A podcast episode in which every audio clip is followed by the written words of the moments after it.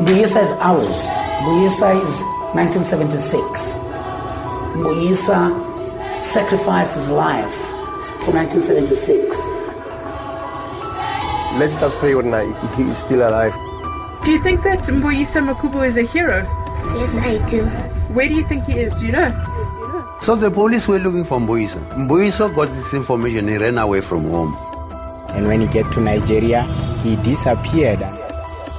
Mbuiso was just an concerned student to help the dying boy Hector Pieterson. This is Through the Cracks, the untold story of Mbuyisa Makhubu. I'm Mandy Wiener. You probably don't know who Mbuyisa is. You may have never even heard his name before. Or you're wondering why we're even telling the story. But you've almost certainly seen him before in a grainy black and white photo that's come to define one of South Africa's darkest moments in history. When you think of June 16 and the Soweto uprising, what do you see? A crowd of children in black pinafores and white shirts marching and singing? Posters with the words Afrikaans must be abolished scrawled on them?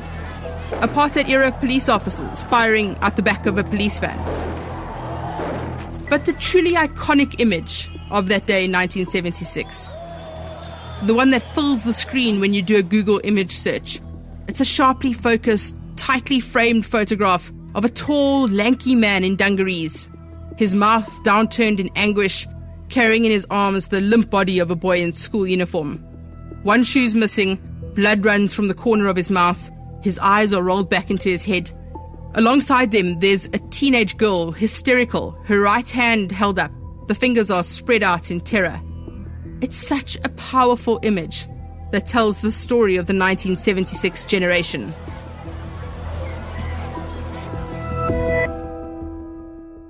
Almost everyone knows the name of that limp boy 12 year old Hector Pieterson, who was one of the first people to be shot in the Soweto uprising.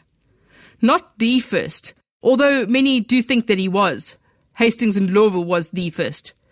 You might even know the name of that teenage girl in that photo. That's Antoinette Sithole, Hector's sister. But how many of you had ever even heard the name of the tall boy in dungarees carrying Hector before you started listening to this podcast. Do you know who Mbuyisa Makhubu is? No, I don't. Do you have any idea? No, I don't. Is he a politician? Do you know who Mbuyisa Makhubu is? Unfortunately, no. I don't. Do you know who Mbuyisa Makhubu is? Mbuyisa Makhubu? No. Am I supposed to know who that is? Do you know who Mbuyisa Makhubu is? Mm-mm. No, I don't know who that person is. At the Hector Pieterson Museum in Orlando West in Soweto, the site of the riots, people are learning about Mbuyisa. The museum is surprisingly busy. There are groups of school children on tours. There are loads of tourists. One guy is wearing cowboy boots and a leather jacket. There are moon bags on show and cameras. On the streets outside, traders have their knickknacks laid out for sale. A group of kids is being showed around by a tour guide. They're standing in front of an enlarged framed poster of that infamous image of Hector Pieterson. Do you know who Mbuyisa Makhubu is? Yes. Who's he? He's the man that carried Hector Pieterson to the hospital. Ah, okay. And did you know who Mbuyisa Makhubu was before you came to the museum today? No, I didn't know. Okay. And do you guys know what happened to Mbuyisa Makhubu? Where is he today? Do you know? No, we don't know. We only know that he ran away to Botswana to Nigeria, from Botswana to Nigeria. And, and do you think that Mbuyisa Makhubu is a hero? Yes, I do. And you? Do you think so? Yes, I do. For the last year, I've been trying to find out what happened to Mbuyisa Makhubu and why his name has been forgotten. In the months after June 16, he went into exile in Botswana and then went on to Nigeria, where he studied at a college. He became sick, all kinds of sick. He was mentally unwell and suffered repeatedly from malaria and from cholera. He left school, spent his time getting stoned at a commune, and in 1979 he vanished, never to be heard from again. And that's where the trail goes cold, and Mbuyisa is forgotten. by the generations that followed.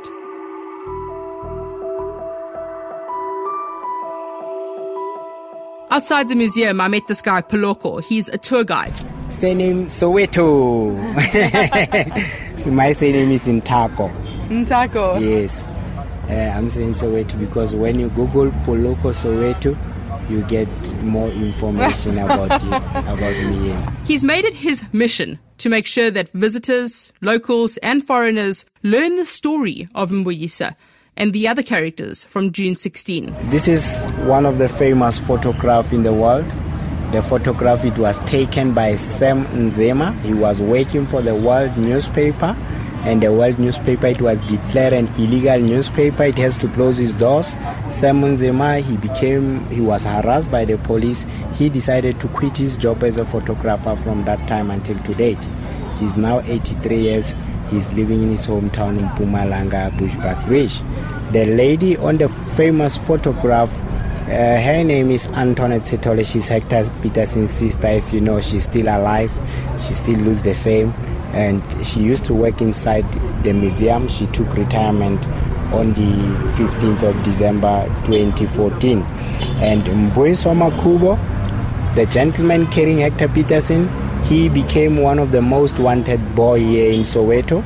He fled the country, he went to Botswana, he got scholarship to go and study in Nigeria, and when he get to Nigeria, he disappeared until now, until to date. We are still asking if Mboiso Makubo is alive or not. On this large grey granite stone that's fitted into the ground in the courtyard outside the museum, there's a tribute to Mbuyisa. The school children have gathered around it. Poloko is explaining that on the stone there's a quote from Mbuyisa's mother from when she testified at an official inquiry into the violence. And his mother, she passed away in 2006. She died of heart attack. She was still hoping to see him, telling people he might one day show up. She used to sell books at the craft market, and when the museum was opened in 2002, she was approached to comment about his disappearance. The message on the stone is from Boiswa Makubo's mother, commenting by saying, Boiswa is or was my son. In our culture, picking up Hector Pieterson was not an act of heroism.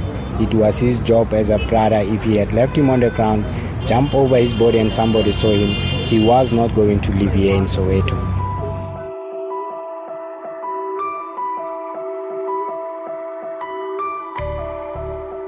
In that one moment on a sunny winter's day in June 1976, that one act by Mbuyisa of picking up a dying Hector Pieterson would change his life forever.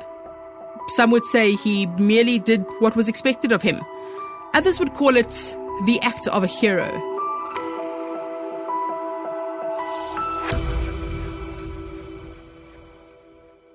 So let's go back to the beginning. 40 long years ago. Memories. memories. Memories and time. Fuzzy grey memories. That's Murphy Morobe. He's a veteran of the anti apartheid struggle. In 1976, he was active in politics and one of the teenage leaders of the June 16 student march. well, I'll, I'll be lying if I were to say to you that we, we plotted great revolution. You know, it was basically the simple fact that there was Bantu education, which in fact uh, caused us to be subjected to Afrikaans as a medium of instruction. And we understood that, uh, in fact, one of the our struggle adages at the time was that uh, oppression of minorities, of groups, is always exacerbated by the oppressors taking one of the things they want to do is to impose their own language on an oppressed people. And for us, we felt that is something that we had to react against. The central burning issue for the students was the apartheid government's insistence that Afrikaans be used as a medium of instruction. Seth Mazibuko was just 16 years old in 1976, the youngest of the student leaders by far. He was probably also the shortest. He's tiny and gutsy. Seth was the 2IC to Tsietsi Mashinini, the leader of the Soweto student uprising. I always claim the right of speaking about June 16 because Tsietsi is no more. so I take over. As Seth recalls, June 16 wasn't an isolated event. Because 76 was just a culmination of um, all the other activities that happened before it. Uh, there were schools that went into boycott against Afrikaans as a medium of instruction before June 16. Actually, June 16 was actually other schools supporting those schools who were already two months, some of them out of classrooms, actually boycotting classes. The plan for the actual march was a fairly simple one. June 16th, the plan was, was not very complicated. There was an issue which was about Afrikaans, and the, the, there was our opposition to it. And June 16 was about the rest of us pledging solidarity with those students who were affected. And it was to be a march on the day with our placards and then from there, we'll wait to see how the authorities responded. There was nothing more complicated to it than that. That morning, June 16, the students woke up and the sun was shining. As winter days go, it was actually a beautiful Wednesday, winter's day, and sunny. They each gathered at their respective schools and prepared to march. 18 year old Mbuyisa Makhubu, a student at Orlando West Secondary School, didn't plan on marching. He stayed at home at his grandmother's house and cleaned the garden. Meanwhile, Murphy explains what the plan was for that day. The, the, the plan was to have the, the core high schools in the different uh, uh, cardinal points of Soweto, Naledi High from the far west, Sekana from the south, uh, Morris Isaacson from central Soweto, Meadowlands High, from the north and uh, Madibane High from, from the east. In fact, leading marches to converge on Orlando West Junior Secondary School, which was chosen because it was one of the secondary schools that had been longest on boycott at the time. So uh, we then woke up early in the morning, went to our respective schools, took every principal by surprise, and as we then started singing struggle songs and marched out of our schools, leading columns of students and collecting other secondary schools on the way as we all converged towards Orlando West Secondary School. There was never an expectation of violence from any of the student leaders. The, the worst they really expected was dogs and batons. The underlying principle of that march, it was going to be peaceful. Mm. That, we knew that that's what we wanted to achieve, even if they were going to, you know, come heavily on us. I mean, we never measured the magnitude of the attack on us mm. as big as having never to kill children. But we measured it that they'll give us a whip, you know, they'll give us batons. Mm. But it, became, you know, something that you do to a child when a, you know, slap on your mm. child when he does something wrong because these are fathers and mothers that are attacking us. Sam Nzima was a photographer. He was sent to cover the march by his editor at the World newspaper. He could sense that trouble was brewing in Soweto. Well, I was a journalist for the World newspaper. So on the 15th of June, as you know, before the following day, we used to have what we called a press conference with our editor. So the editor, the late Percy Qoboza, is the one who, in the, who gave me the assignment in the com- press conference where we were, we were on the 15th. So it was an afternoon of June 15 when he told me that, uh, Sam, your assignment with Sophie Tema, you are going to cover the match which is going to start at Naledi High School on the June 16 in the morning. So be early, 6 o'clock they're going to start. On the morning of the 16th, Sam was ready. He was armed with his cameras and rolls of film. Although he never expected to capture one of the defining images of the apartheid era. So indeed, the following day, the press car came and picked me up at my place at Shawera where I used to stay.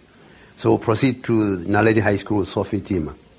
On our arrival, I found that the students were busy preparing the placards written that the Afrikaans must be abolished. For instance, that picture there shows that uh, Afrikaans must be abolished. It, the march was about to stop Afrikaans as a medium of instructions, not to stop the language, but as a medium of instructions at schools. As the students began to march, Sam followed them. The march started from Naledi High School, went to f- fetch some students at uh, Skanantwana High School, uh, Skanantwana. Then they went to um, High School, they went to uh, Morris Isaacson's, where Mashinini was. So when they marched down to, to Mofolo Park, and in Mofolo Park they gathered there. Tsietsi Mashinini climbed on top of the tree. He addressed the student and he said, This is a peaceful march. Don't destroy anything. The march we are aiming to go to Orlando Stadium, where we are going to sit down there and prepare a memorandum. From there, we are going to take the memorandum to the Department of Education. At that time, the Department was, uh, of Education was at um, uh, Faraday Station. There were columns of young activists from different schools across Soweto descending on Orlando West.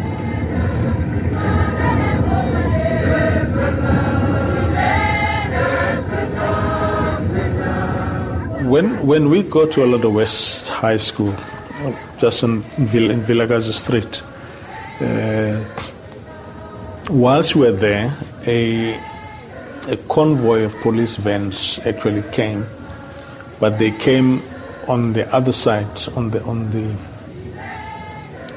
western side of, of Vilakazi Street, and stood right at the top when we right we were standing at the bottom next to the high schools, Orlando West High, outside the gate at the intersection of Vilakazi and the road that's leading towards the Hector Pieterson Museum. And um, I mean, a, a big march, police, the temperature just started to increase considerably. Um, we were singing, and uh, and the police then came, got out of their vans, and stood in formation. They were marching coming to Orlando West, and we were we had agreed that we're going to move on certain positions as the leaders so that we can be conspicuous. As they were marching, uh, coming down, behind them, they were followed by a, a heavy convoy of of the of police cars. And as they were coming that way, Tsietsi and I and Smongile, because they were marching that way, they moved into the right, I moved into the left, coming up with a student from Orlando West, so that we can see each other. You go out of the group. These guys started throwing, the police started throwing tear, gas canisters.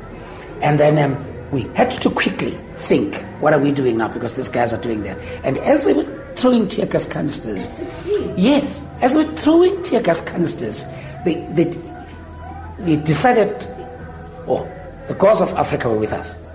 You know what? The fumes and the whole fumes that were blowing back to them. So they were so they were affected by tear gas more than we were. I mean, as they were busy with us, there was another group, the Naledi group. Now they were thinking that we were sandwiching them. And we were not sandwiching, we didn't even plan that. Because those students were also coming to Orlando West. So they were paying attention on these students that are already in Orlando West. And whilst there are others that are coming from behind. So they thought we sandwiching them. There comes a, young man running from Orlando West, east direction. Then he said, Hey, Machita, amachata sazwakele man. When we look at the side of Orlando East, we saw the convoy of the police coming down. I knew that uh, now trouble is here now. As unprepared as the students were, so too were the cops. They'd been caught off guard and immediately panicked. They decided to release dogs, police dogs. They released dogs on, onto us, and the students, without any form of weapon and everything, took stones. And uh, there were, I think there was one or two that had a knife. You know, they killed the dog. Uh, one of the dogs, actually two dogs were killed right on the spot. The unfortunate thing happened was that one of the police dogs was then let loose, or either it got loose or it was deliberately let loose to charge at the, at the students. And that police dog did not emerge out of the crowd when it actually charged at the crowd. And then the student then charged at the police. But at the time, the police then became totally surrounded because other students were coming from behind, which basically attests to the fact that they really hadn't had a plan about how to deal with the situation on the day. They did not have any shields. All they had were batons and guns. Sam remembers that it was at this point that all hell broke loose. A, a, a white guy who was in charge of the police he approached the students. The students gathered together and uh, faced the police. Then just look at the police. He pulled out his, his stick from his armpit and he pointed to the students. Wat maak julle kleintjies hierso? Ek gee hulle met 3 minute met met moet weg gaan van. Which means that the, what are you doing here little one here? I'm giving you 3 minutes. You must disperse. So the students started to sing Kosi Sigelela Africa. A song which was banned in South Africa. Now when they banned ANC and the PAC, all these political parties, the song Kosi Sigelela Africa was, Africa was also banned in South Africa. Was not allowed to be sung by anybody. They start singing Kosi Sigelela Africa. He pulled out his gun and they shot directly the crowd of the students. And he said, Skit! He ordered the police to shoot. So the hell was loose. Police were just shooting at random. So I saw a little boy fell down. I approached him there. Then um, Buiso Makobo, which I did not know him, I saw a tall student picked up that little boy fell there and he rushed him out from the crowd and I was busy taking the pictures. So he was trying to get the nearest car to take him to the doctor or any clinic. The only nearest car which was there was our press car, a, a Beetle, a Volkswagen. And indeed, Sophie Tema helped Mbuiso Makobo to take Hector Pieterson the back seat of the car. The 12 year old was rushed to the clinic and declared dead. Another young life lost to the struggle.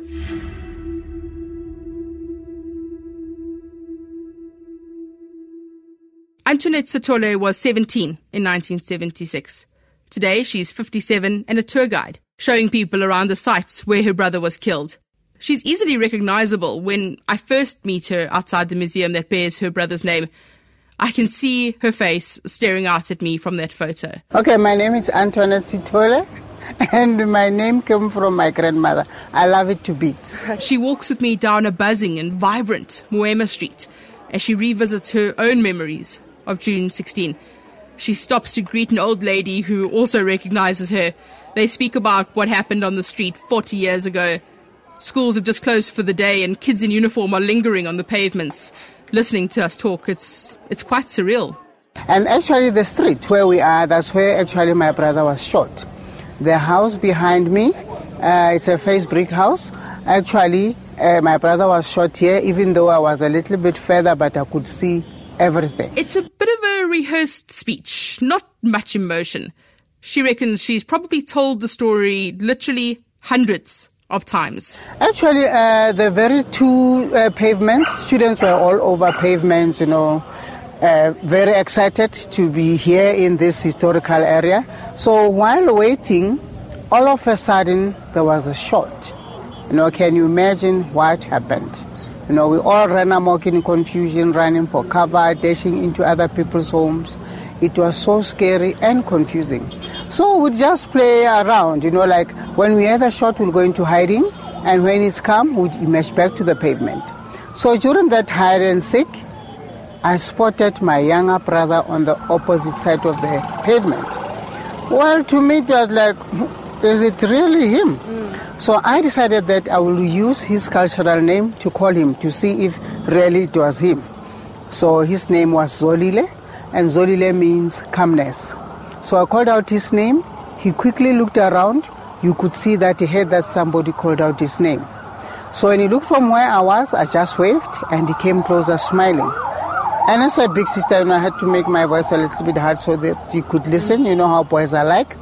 And then he just smiled at me. Hey, there's nothing to smile about. It really looks like things are getting out of hand. I'll make sure we get home, we'll be okay. Well, I was just saying that because I'm a big sister. But while talking to him, there was another shot, so we had to go back into hiding. Unfortunately, we went two separate ways. Antoinette was anxious to find out where Hector was. She saw a commotion down the road, but decided to sit tight in case her brother came to look for her. It was then that she spotted someone running towards the action. Mbuyisa Makhubu had heard the shots from his house and sprinted towards the chaos. Well, I just saw a man coming from nowhere. That wouldn't be possible because students were all over the pavement, you know. I could see that man running towards me, he passed me. My eyes followed him and actually was focusing at that crowd. that were gathered. So when he got there, you could see that he was uh, making way, pushing them, you know, and all of a sudden he was like struggling or trying to get something from these other student hands. As he lifted, yes, I could see the body frame. As he lifted for the second time, the first thing that I spotted, it was my brother's shoes. You know, I tried running to them. Already they were on their way running towards me. And I followed them. And as we were running, I was trying to explain myself to this man. Who are you? This is my brother. I've been looking for him. Where are you taking him? The man never said anything, just kept on running. Then I looked at my brother.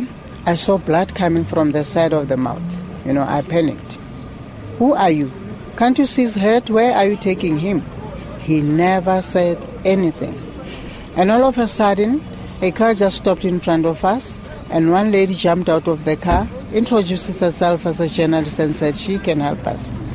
So, as that man um, was about to put my brother in the car, he said, Oh, he's dead. Hearing that, I was sort of like torn into two. I could see myself on the other end crying in desperation. To me, it was like, this is not real, it can't be happening. As Mbuyisa was loading Hector into journalist Sophie Tema's Volkswagen Beetle, Sam Nzima was snapping away. Antoinette has no recollection of that iconic photo being captured. It was the first and last time she would ever see Mbuyisa. Mbuyisa is a hero because can you imagine if students were there with my brother and he came to rescue? He thought it's best if we take the injured to the clinic. So for me, it's a hero. You know, can you imagine how many students were there around uh, my brother? But he just thought it's best if we don't stay, just take action. So for me, besides is a hero. When the news reached the students that Hector Pieterson was dead, they began to retaliate. Sam was there with his camera, capturing it all on film. It was, that was a peaceful march, nothing else. But after a report that uh, Hector Pieterson is dead, they picked up the stone and retaliating, hitting the police. When they were battling there, police were shooting, the students were hitting with the stones.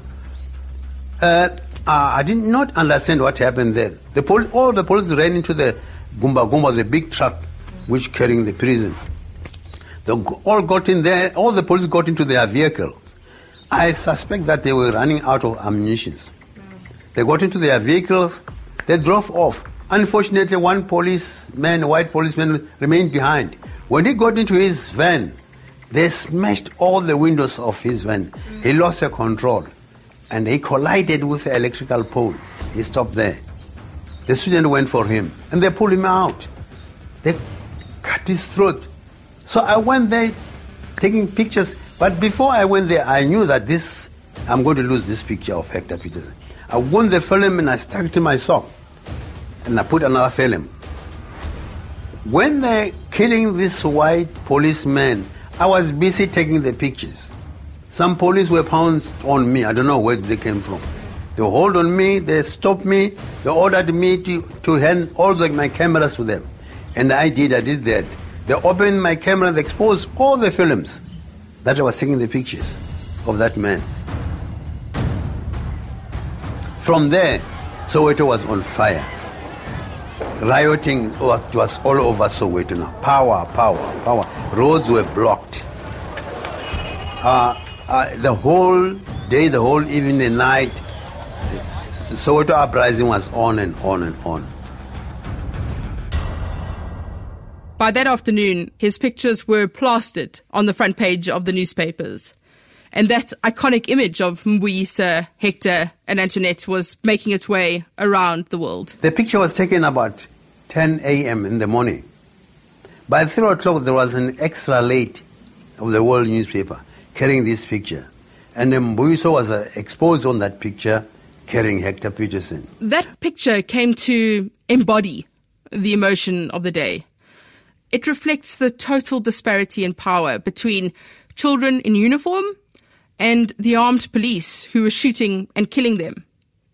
In the days that followed, the violence spread across the country. An estimated 500 people would die. The devastating Soweto riots and their aftermath have shocked South Africans, black and white, into hard recognition of their country's complex race relations. In and around the townships and shantytowns, pupil power, black power and rampant hooliganism have exploded into a bloody conflagration which has so far left over 100 dead and which will cost the country an estimated 50 million rand. Justice Minister Mr. Jimmy Kruger has appealed to blacks to accept the whites' good faith and told whites that the responsibility for good race relations rests with everyone. Soweto will take long to recover.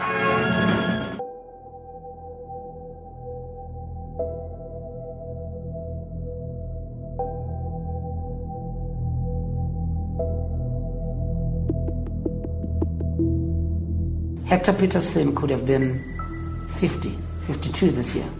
Could have been a father to some kids. I, I, I look at Antoinette, who is the sister, you know, and Antoinette would have been having a brother. I mean, I, I mean, I talk about Mbuyisa Makhubu, would have been home, would have not been the lost person that is not known where he is today. I was with the son of Mbuyisa Makhubu. I feel like I've taken his father away from him. And these are things that, you know, I'm still with my family.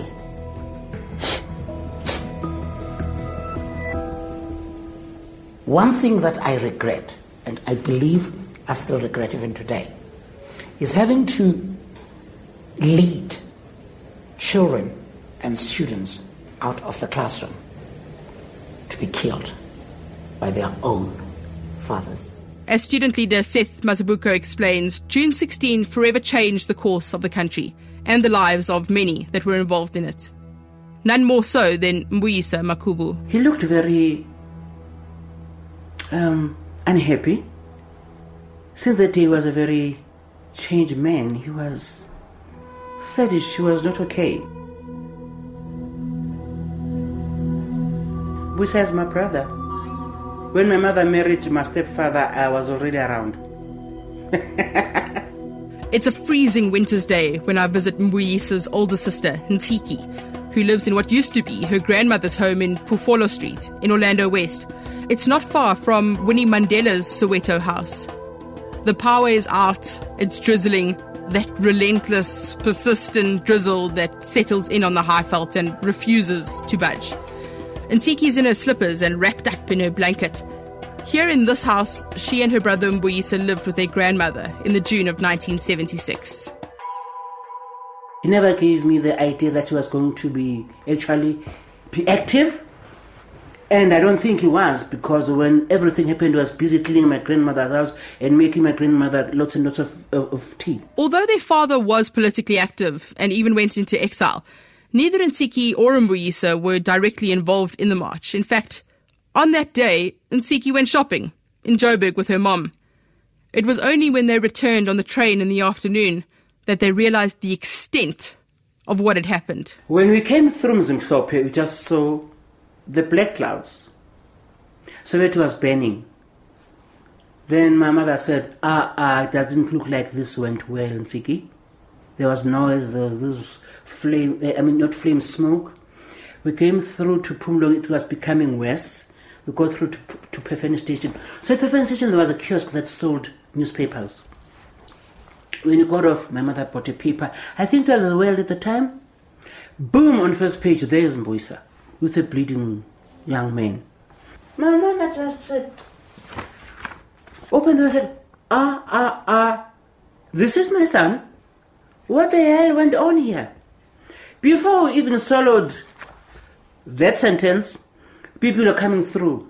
Hey, hey, hey, they knew. Busha, my, my mom was Musa's mom because we stay here and Neptunum we also known by the people that we grew up with. Then they came and said, hey, your son picked up this young boy. This young boy died when he reached the clinic. And we learned that Musa was also shot when he left the clinic. He's also dead. And my mother says, guys, stop. Let me go to my house so that I can make up my mind what's really going on. I, I can't take it now. She folded the paper, dropped it in her handbag, then we went down. Ntiki left her mom at her house and then returned to her grandmother's home. So he got home. The neighbors were there. Started reading the paper. Some people came with different stories. Then I said, you know what? I'm going home to see what's going to happen. I left my mother there and I came down here because I stayed here. Just went to drop her parcels and I walked down. Just a walk, like 10, 15 minutes walk. Then I came back. and I came back here, my grandmother is there and say, Mama, tell me what's happening because it's just in the paper and we're hearing so many stories. My grandmother said, Ntiki, first off, on Bush is alive. He's just left. He took all those blood stained clothes, washed again, Pew is out again. Yeah. And where did he go? We don't know, but we later learned that he went to my mom's to tell her that he's alive. And uh, I don't know. And did he see your mom? Same day, yes. Same afternoon. He saw your mom. Yeah. Just to relieve her because she knew that people were already saying that he's also dead. And then after he spoke to your mom, where did he go? Well, later on in the day, he came back home. We had our supper, and I just saw from uh, afar that I'm not going to bother him. And did you talk about it? Nope. I- I, could see that he was not okay.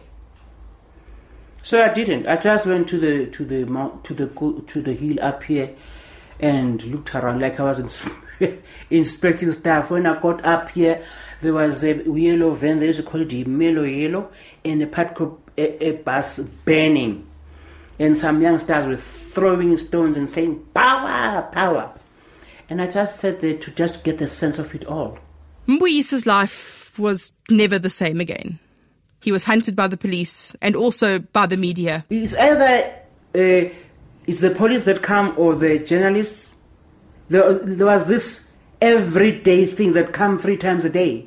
So at the time he could he didn't know who to trust. He never spoke to the journalists, and the cops never found him. There are days when it come in the morning, in the wee hours of the morning, around two a.m., three a.m., because you know these guys, the special branch guys, come out those uh, hours hoping that they'll find you asleep. So he says he used to sit up there and watch all the cars that come in and go out. When he thinks that it's a bit safer now, it's a bit quiet, he should come down, then come home and sleep. He, Musa was, was really suffered after that. He never had a normal life again. I think that's why he decided to leave in August. In August of 1976, he finally decided that enough was enough. He confided in me that he will be leaving soon. Arrangements are being made. He's gonna leave, but I mustn't tell the my grandmother and my mom. They are sick. They are old people. They are going to be stressed out. And then when the days came, he went to my mom and told her that he was going to Durban. There was a group here. I forgot their name. There was a musical group that was staying next street. They were going to have a festival in Durban. Then he said he was leaving with them to Durban. As my mother would say, if you could look at the documentary, said, because mothers have an instinct, he felt like Mbuyisa wasn't telling the truth. And then he sat him down and said, Talk to me. No, no, no. He he to- spoke to her, came down here. And my mother, after I left, said, No, he's not going to any festival, he's going away for keeps. She followed, came eh? here, found him, and said, My boy, sit down, let's talk. I'm your mom. Remember, I've been on this path with your father. I know stuff and I can fix stuff. Be honest with me. You need to. Then he told her that he's leaving. Ntiki knew it was the right decision for him. As sad as I was, I felt was a, if it would be better for him to leave, it was because the way he lived, it was not okay at all for me, no. He wasn't eating well. He wasn't sleeping well. Sometimes he sleep one hour. He was miserable. That bouncing whistle cracked jokes and made riddles and did this and that was gone. So I'd rather he was away than me watching him suffer every day and not being able to do anything to make it better. For me, it was okay. And so, two months after the Soweto uprisings had begun, Mbuyisa Makhubu, the man central to that iconic picture, readied himself to flee the country and the fame he had neither asked for nor wanted. Heavy with dread, his sister packed his bag for him, and in her heart she knew she could be packing for forever. I packed, oh my God, I'll never forget that packing. I packed his um, clothes the night before he left. And I kept on asking him, I can put this, I can put that. He said, eh, eh, you can't be putting things like this as if I'm just going to have a nice journey, get into a bus, get into a plane. I am running away, just pack the bare necessities. I said, but a man needs a little small towel. I, I forced him to take a little, a small, it was a hand towelish like. Then a man needs a towel. Please, just take that. Um, it was the saddest packing I've ever done. Did you know that it was forever? Forever, not really. I knew that it could be forever, or maybe like it happened eventually, some people came back. This is Through the Cracks, the untold story of Mbuyisa Makhubu. I'm Mandy Wiener, and this is an Eyewitness News production.